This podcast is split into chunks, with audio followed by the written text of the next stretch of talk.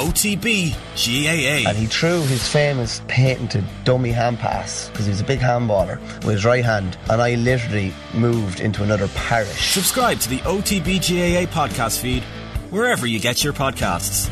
OTB AM with Gillette in association with Movember. Effortless shave, magnificent mo. Speaking of great stuff, Alan Quinlan, good morning to you. Morning, lads. How are you? Flying it. How are you keeping? Delighted to see uh, Stevie G, one of your former uh, heroes, get the boot this morning, Quinny. You're, you're delighted, or am I delighted? Are you no, delighted? I'm, I'm, you no, no, less. I'm disappointed. I'm disappointed because um, uh, I met him a few times and uh, he was absolutely lovely. And obviously, a big Liverpool fan. So is my son. So we met him in Portugal a few years ago as well. And he brought my son out onto the field with him uh, when he was with Rangers. Now that was that was the downside maybe at the time. We would be Rangers fans, but anyway, um, he was lovely. So you know, obviously he was a Liverpool legend. So I'm a bit disappointed for him, but that's the nature of uh, the business at the moment. When I saw the result last night, I thought that's it, and uh, obviously it was for you know, but it's a cutthroat business. We've uh, tasked you, I, I accept, uh, late in the day with picking your 15 and subs from the uh, squad that was named during the week. Uh, maybe a good way to sort of pick through the uh, selections that Andy Farrell and his backroom staff have gone with. So, do you want to kick us off? Yeah, uh, look, it's uh, obviously for South Africa, you're, you know, there's some calls that maybe there should be a bit of mixing and matching here with the selection, but I think you've got to try and win these games as well. And I think there will be obviously um, some tweaks and changes for, for Fiji and maybe even Australia, but I think Ireland have to get a, a start as strong as they possibly can. There's a lot of injuries and, and some doubts about some of the players, but it kind of self-explanatory. Picks most of it picks itself. Well, nearly the whole team.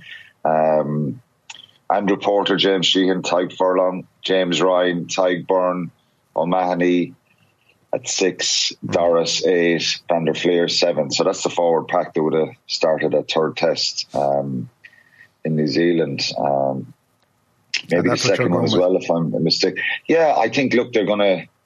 It's going to be a very physical game, obviously, and um, you don't have a lot of time together in camp, uh, preparing and trying to get get everyone back up to speed. So they're they're the ones who perform really well. Who did you go for the second row, Quinny? Sorry. James Ryan and Tadhg Beirne. Yeah. Well, you know, there's no there's no Henderson. Um, Needs must. Obviously. Yeah, obviously this you know, Ryan Baird is back is back in the squad. Um, he was in New Zealand as well and, and putting a bit bit of pressure on there. He's still a young player. Kieran Treadwell did really well off the bench in, in New Zealand. So Who are you taking as uh, cover there? Who's your bench cover for the second row? Well, I think again, I'm going with I'm going with uh, I'm going with what what happened in New Zealand and Treadwell came off the bench there. There's there's an argument to to, to you know to put a Joe McCarthy in there. Thomas Ahern's on the A squad. They did really well in South Africa, both those guys, and it's an obvious area of concern that that gap is kind of closed with the with the the, the, the seasoned internationals of Beirne, Ryan, Henderson. We need more depth there. We need more options there. Um, so you know, Treadwell did really well off the bench again, and, and he has a knock. So who knows what you know how fit and how, how well he'll be. Obviously, they're picked, so the medical the medical reports on, on, on some of these guys that are in the squad that they will make it. Um, then in the backs, um, Gibson Park, Sexton. I, I thought about this long and hard as regards putting um, ma- making a change. It's obviously uh, Bundee Aki is out, but Stuart McCloskey is someone who's been playing outstandingly well for for Ulster. Um, I'm delighted he's in the squad. I think he will feature. He'll be pretty close. But obviously Henshaw and Ringrose, again, they know his other other inside out and they're top quality internationals. So I think they, they that's who I'd start in the centres. Ringrose is Um, man of the match every other game at the minute. Yeah, but just every time Henshaw plays, even uh, you know, he doesn't drop his standard as regards commitment and and you know his ability to to make things happen. He's he's an incredibly competitive player and um, top class international. I think uh, full back. Then uh, Before before you before you go there, who are you putting on the bench as cover at ten and nine? who am I putting on the bench at ten and nine? Um, yeah, I, am saying Craig Casey. Uh, Conor Murray obviously is maybe he's you talk about picking players for different games. Maybe he would be the one that would be suited best as regards his physical presence, his his um, his ability to defend, um, and he's been top class at that for a long, long time. But I think obviously if you want that bit of zip off the bench, uh, maybe Casey brings that. So it's a very, very tight one between both of them. Um, there's an argument for both. Um, and, you know, Conor Murray hasn't a lot of games played this year. Mm. We'll obviously see tomorrow. Um, he probably will start, um, should start at, at this stage because I think Casey hasn't really trained during the week. So I don't know what whether he'll he'll be involved. I doubt if he will be involved. Um, so Conor Murray needs matches and uh, obviously can still do a good job there. But I'd probably go for Casey slightly. Yeah. And, and, Carbery. and Carbery. Yeah. What just on on the next level, sort of after that at ten, because I, I saw with interest the Three Red Kings account on uh, Twitter, a um, Munster fan account, and they were making the point that Jack Crowley did really well in the Emerging Ireland tour, but it's Frawley that gets the call up uh, to that extended senior squad, regardless. Uh, obviously, it points to a huge ambition for Frawley from Andy Farrell and his team. Yeah, I think obviously they um, they probably see him as as the one that uh, can put pressure on Carbery there. Is best equipped at the moment. Mm. I think obviously what Jack Crowley did in South Africa impressed. Um, he did it again last weekend. Uh, we know he has that ability. Uh, we've been waiting for it. I think he was held back in Munster a little bit in the last couple of years. If he was in Leinster, he'd probably have 30 or 40 caps for Leinster now at this stage. Um, but Frawley's a very good player. He's uh, he has an ability to, to to you know to put pressure there, and maybe you know obviously you know Sexton is to be gone after the World Cup, and there's there needs to be players who who are used there. That that's just the way it's going to work. So. Frawley has an ability to do that job, and uh, I think he's a really good player. And it'll be interesting to see this does he start um, against Fiji or does mm. he, you know, Carbery needs games as well. Um, mm. But how that's managed throughout November, but um, I think Carbery will be on the bench. I think there is a pecking order, and, and, unless someone does something really consistently good for, for a number of games or impresses in training, you know, that that kind of makes a difference too. If you if you can turn one of the coaches' heads and then they give him a chance in a big game. So you know, Frawley was to start for Ireland and have a big game. Well, then the narrative kind of changes, doesn't it? Yeah, you have the slightly, uh, it's not unique, but certainly unusual situation in that he's not really in the pecking order. Um, and I know obviously injuries. If Harry Byrne was there, does he get in ahead of Frawley? If he wasn't injured, does he maybe get in ahead of Frawley? But you have obviously the slightly unusual situation at Leinster where it's Sexton. I mean, maybe Harry Byrne, maybe Ross Byrne, maybe Frawley in that order. But yet, when it comes to Ireland, Frawley seems to leapfrog the other three almost. The other two. Yeah, and I think it's just it's literally them looking at it and saying who's who has the ability. The others have been there and they're not kind of written off.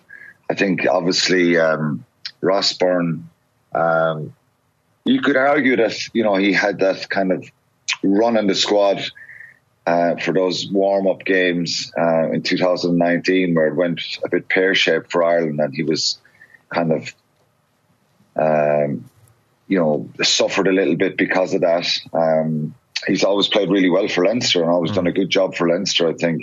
And I just think kicking, uh, kicking. Yeah, uh, I think they look at Frawley and they look at Frawley and I think they say, look, this guy has an ability to to bring you stability, but also bring you that attack as well. And he's a physical player. He's strong, and maybe just think that he's the one that can step in there and close that gap. Yeah. What's your back three? So um, Hugo Keenan, Mack Hansen, and Robert Baloucoune. Um, I'm a fan of Baloucoune's. I think you could. There's obviously be merits for putting uh, Jacob Stockdale back in there. I think he's obviously picking up an injury again. Um, I started the season pretty well, uh, out for a long, long time, and, and was a you know a mainstay of this team a couple of seasons ago. Still very young and very, very talented. Um, but I, I, I love Baloucoune when he plays. I think he's such a balanced runner. He's so quick, and uh, he's scoring tries. And you know, Hansen can play in the left and put Baloucoune on the right wing, and, and Hugo Keenan at full back. So even though they're down a number of players, um, you know, there's the, probably the next level, and that depth in the back three is a little bit light. Um, I just think that uh, that's an incredibly exciting back, exciting back three who can can all run with the ball. Yeah, and some uh, exciting propositions in reserve as well with a couple of the young cap players. Calvin Nash, obviously one of those that uh, continues to impress, and uh, Jimmy O'Brien coming through as well. So um, lots to be excited about. In that front. Yeah, Jimmy O'Brien has been brilliant, and, yeah. and Nash, I think. So it's good to see that, and uh, you know it'll be good for it'll be brilliant for Calvin Nash. Um, he's always been uh, had that talent. Um, I stifled again a little bit in in the, in the last couple of seasons. Um, he just needs to run and he needs to get to that level and look at the likes of Henshaw, Ringrose, the way they do things up close. So it'll really benefit him being in that Irish squad. I saw Donal Lenihan during the week calling out whether the Munster Leinster games are a rivalry at all anymore, was the way he put it. Um, he went through the stats. Munster one win in nine games. Um, and they're obviously stacked with injuries at the minute, so it's an easy thing to say, well, you know, Leinster are expected to win tomorrow, and that's, that's that. But there's probably another side to that story as well, Quinny. The optimism, obviously, of what happened last weekend, and maybe it's a significant turning point in the road for this Munster coaching ticket, particularly. It is. I think the the concern is, um, you know, on paper, Leinster, you know, have dominated this fixture in recent years, and I've had to, you know, we people in Munster understand that. They understand that there's a gap. Um, there was times in the last couple of seasons that we thought the gap was closing a little bit. Um, but obviously with the start of this season and, and I think in, in, in those nine fixtures since Munster last won a league game in 2018, in December 2018, they've played nine times. Leinster won eight of them. Munster won one game in the Rainbow Cup. Um, and I think what happened last um, last May in the in the URC and the Aviva probably hurt more than anything because, and that was probably more concerning than anything because number one, it nearly put Munster out of the the playoffs, and two, it was a, it was you know a second stroke third Leinster team that beat beat Munster, um, who were obviously missing some players themselves, but it was on paper it was it was you know it was a pretty decent Munster team, and they totally um, that was uh, totally overwhelmed in that game and beaten by energy, quality, um, tactical nous, and Munster were incredibly flat. So it's been a painful uh, uh, situation for Munster, and and I think the start of the season probably the optimism kind of faded away again a little bit, and and there's a lot of change there. But you know, with the new coaches coming in, I think we saw some glimpses last year against the Bulls um, last week against the Bulls, and I think people, you know, it's funny. Some people were saying, "Well, the Bulls were useless. The Bulls were were no good," and and maybe there's some truth in that. But I think Munster executed so much better themselves. They had an energy about them that I think is a minimum standard, and you know, even if they made some mistakes again, I think Munster fans were happy that there was a bit of fight, there was a bit of zip in their game and you know they were winning collisions against a very physical side, and then you know a lot of players played really well. So it gives a little shot in the arm again. But you go to Dublin this week and you think that could be taken away. I just think it's really important that it's it's going to be a weak in Munster team. It's going to be a weak in Leinster team. You talk about the rivalry. It is the rivalry will always be there as regards you know the history between the two teams, but expectation or anticipation of this being a really tight game. How many games back in the day could you say that this could go either way, Adrian? You know what I mean? And mm. that doesn't happen at the moment. And uh, that's just a reality. And, and obviously Leinster have a kind of their golden generation of players and they've they've uh, a lot of depth right across the board and, and there's been question marks about some of the Munster players this year and, and the performances they've put in. So it's a daunting task, um, but I think Munster have to bring a little bit of fight.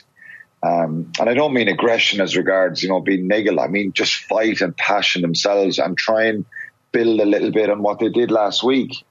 Um, getting the result is, I wouldn't say it's out of their reach, but it's it's very difficult. But I think if they can build a little bit on the last week, um, certainly around the attack and and uh, you know forward dominance and stuff like that, not being dominated and get their set piece right. Um, there was things that people watched the last couple of weeks that was infuriating to watch. I'm sure it was hard on the Munster coaches as well, and probably the players in the reviews. But um, a couple of steps forward, and my fear is um, that you know they could get, take a step or two backwards. Um, as long as it's not too many steps, I think it'll be it'll be okay if you're to make an argument for for Munster Quinny, like uh, Leinster, look they, they look brilliant, but maybe not as infallible as they were last season, this time last year. Um, like uh, Rory O'Connor and, and, Fiona Hayes were on Wednesday night rugby last night, and they were talking about Johnny Sexton being being fairly riled up with the referee against the Sharks, and maybe that that's something that, that Munster could could do. Like the likes of Peter O'Mahony and Gavin Coombes are well able to to rile up opposition players where needs be. Is that something that the Munster should be doing? There should be a little bit of niggle in these in these rivalry games anyway. So maybe something like that, and, and, and kind of picking on Johnny to, to use a better, uh, um, want of a better phrase. That's maybe one way to go about it. Maybe I think um, I just think body language across the board. I go back to that game in May. Um, you know, obviously Munster players were hurting from that game, but sometimes you got to show that hurt with your passion as well out in the field when you lose decisions. Um, you know, even you, you, that Arsenal thing that was on Netflix, um, which was brilliant. I can't think of the name all of it again. I, I, was mm. all or nothing. I was watching that and I thought it was intriguing. I just think Arteta, one thing jumped out to me. He said to one of the players that just about the standard um, that when they lose the ball, they don't look like they're bothered and in one of these games that they lost. And I just think it's Munster need to have a little bit of that. They need to look like they're bothered more. That may sound quite insulting if one of the players was watching this or listening and say, "Well, I really cared and I am hurting," but you've got to show it. And you've got to show it, and Sexton shows it all the time, and it comes down to leadership. Now, you don't want 15 year players whinging and whining around the field. That's not the point here but they have to show like that they're really frustrated by certain things and in, that actually creates a bit of energy, a bit of drive, a bit of um, a bit of a spark in the group, and you know the crowd kind of get behind that as well at times. So, yeah, um, obviously Johnny Sexton has that incredible, incredible leadership as well, and uh, you know he's been around, and, and his temperament is has driven him to where he is. Um, you know, I, I think you start questioning referees and other players other than the captain. You know, Peter O'Mahony can be very, very vocal and, and and is well able to, you know, uh, go at referees as well. You've got to get the balance of that right. But I just think right across the board, the players need to show a real kind of energy and really show that even I know they want it, they've got to show that to people as well. And that sometimes is in your body language. And um, you know, having that bit of a poker face on that you're you're ready for the fight. Um, I think it does make a difference. Some people say, well, you know, maybe it does. It, it comes down to quality, and you've got to execute. But I think if you go in pretty animated, um, obviously get the, the the tone of that right, it'll help you. It's basically you're being the underdog, and you know most teams that play against Leinster are the underdog, aren't they? So you've you've got to go in. But I think they got to get you know, if once we go to Dublin tomorrow, thinking if we we've got to focus on stopping Leinster, I think that's that's been the problem before, and I think mm. Johan van Graan's sides have done that. They've gone to to Dublin, you know, kicking the ball a lot, um, keeping it very tight, keeping it very simple, and yeah, some of the games were tight. You know, 16-9, 16-6. There was two of them there, I think. Um, 23, you know, 15. These kind of score lines that but they're still dominant wins. They were never like Munster were were, were, were going to win those games. I think Munster has to be brave against a very good side who they'll have a number of injuries themselves, but they're cohesive and when they get their tempo right and their pace, um, they're very, very dangerous and they can punish sides. So it's a big task, but it's a great opportunity for these players as well. You've got to look at it as opportunity. I think I've spoken there about stuff in the last number of years if you focus on that too much and with this playing coaching group, um, you get kind of tied up in it. They've got to look forward. And that's what I mean. If I was in that dressing room, I was thinking, right, very, very conscious and aware of how good Leinster are, but also this is an opportunity to go out and show a little bit of fight and bring a bit of passion to the table. Yeah, I'm sure we'll see it as well. Enjoy it. Thanks, Quinny. Yeah, cheers, lads. Thanks. OTB AM with Gillette in association with Movember. Effortless shave, magnificent mo.